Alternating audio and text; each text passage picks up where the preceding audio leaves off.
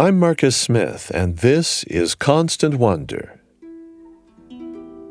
This month, with Christmas drawing near, join me on a journey called Advent. Constant Wonder is marking this venerable tradition, a calendar of hopeful anticipation with daily short episodes, a new Advent experience every day, all the way through the 25th. Together with special guests, we're seeking out the wonder and awe felt by so many people during this season of hope, reverence, peace, and goodwill. Today is December 6th. We often think that the Nativity story ends with the visit of the wise men, maybe the flight into Egypt.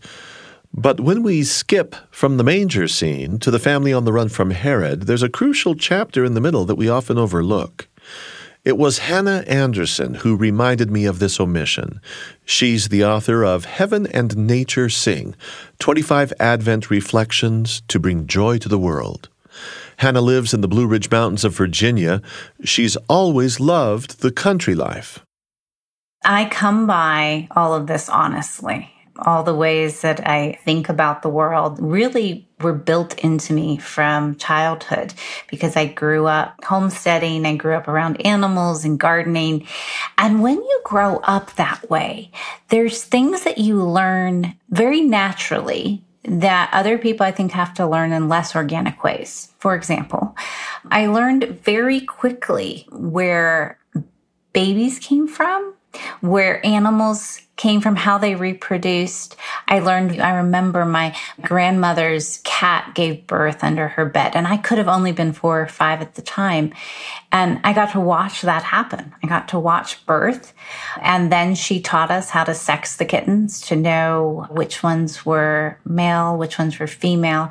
And so those kinds of conversations that you know, can be a little uncomfortable for us when we're talking with our children.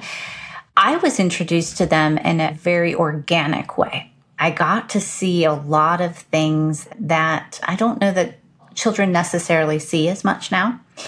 And it introduced me into the naturalness of bodies, whether it was animal bodies, creaturely bodies, or human bodies.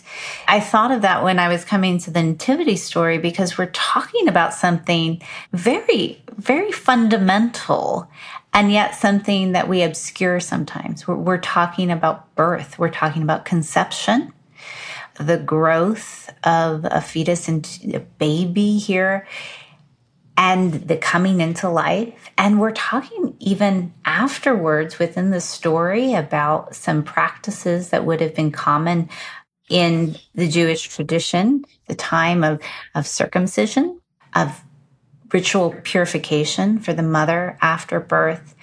And I think we pass over that pretty quickly, but there's an earthiness there, right?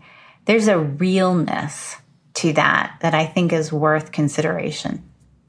Well, there's also something about we kind of ended the nativity story. Well, sometimes we get as far as Herod and the slaughter of the innocents. But uh, basically, for most people, once we got the baby in the manger, the story's over, and the mother still has to recover. Yes. And if you've given birth or you've loved someone who has given birth, you know that that's not a simple thing for a, a woman's body. This is a major event um, it's nine months in coming and it's as many months in, in healing and restoring, but particularly within those first few weeks after birth, there's a lot still happening. And within the ancient tradition of Jewish law, these weeks after birth were marked for women. They were set aside as a time to heal, to rest. But then when the weeks would be completed, there was an offering or a sacrifice to be made as a way of restoring her um, maybe back to common life. So there was this kind of secluding away to give time to heal, to recover, and then an ushering back in to communal life. And within the, the story of Nativity, we see this as Mary takes the child to the temple there are two things happening in that movement of the story where Mary is going to be purified and also the, the child is circumcised earlier. And what's offered up in the story are uh, two doves. And this would have been an offering um, that would have been offered out of poverty. And, and it's kind of a confusing bit of the story, uh, particularly for modern readers. It feels like, why is this happening in a temple? Why is there a sacrifice? Is something wrong? Why the language of purification? That sounds like there's a shadow over this, that something is wrong and something needs to be fixed. But really, what it is, is it's an honoring of the body. It's an honoring of the birth process, a recognition of the significance of what has happened. It's an honoring and a giving back to God for the care and preservation of the mother through that process. And to us as worshipers, or as to the worshipers to Mary, it would have been a signal that everything about them was being received. Their entire physicality was coming before God. And I think that's something that modern people, you know, we tend to live in our heads a lot. And there is an earthiness to our bodies and to our humanity that sometimes we miss. And this kind of ritualistic purification to me is that kind of invitation and honoring of the earthiness of our bodies. You say earthiness, and I'm I'm hearing kind of a red thread through what you're saying here and what I've heard you say elsewhere that at the Christmas season, anything that is tactile and concrete and made, created, earth, food, an infant, our bodies, all of that physicality is not to be neglected. It is to be celebrated.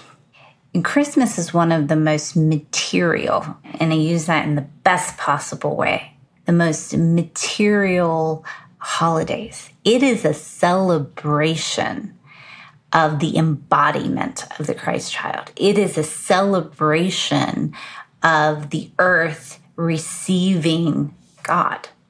And this kind of way we celebrate it through sensory experiences, through light and taste and sound, through the Christmas trees, through the decorations, through the songs. This all is a celebration of the materiality of the world that we live in, and it is an honoring of it. We see Mary's body honored within the story. We see the infant's body honored. And I think that is a suggestion to us about how we would honor our own bodies and our own lives, especially in this season. It's very easy to think of the magical nature of Christmas. We talk about the wonder. And that's true. That's absolutely true. There is something deeply spiritual and wondrous about this season. But I think the surprising element to this season is that the wonder is actually much more physical, it's much more mundane. It is an embrace of this entire realm, this entire world that we exist in as good. Thanks for joining with us today for Constant Wonder. This is day six of our Advent observance. Our guest has been Hannah Anderson, author of Heaven and Nature Sing 25 Advent Reflections to Bring Joy to the World. We're going to hear more from her later on in our series. Today's episode was produced by Tenery Taylor with help from Mamie Teeples and Brian Barba, sound designed by James Call. If you'd like to go back and catch installments of this series that you may have missed, you can find it all at byuradio.org, Apple, Spotify, or wherever you get your podcasts. We hope you'll join with us tomorrow again. We're going to take a trip to Antarctica with field researcher Naira DeGracia. DeGracia spent two Christmases on the ice, and like Hannah Anderson, she celebrates the wondrous physicality of newborn life. DeGracia found herself in a place of belonging with creatures who find room enough to live in seemingly inhospitable places. I'm Marcus Smith. Constant Wonder is a production of BYU Radio.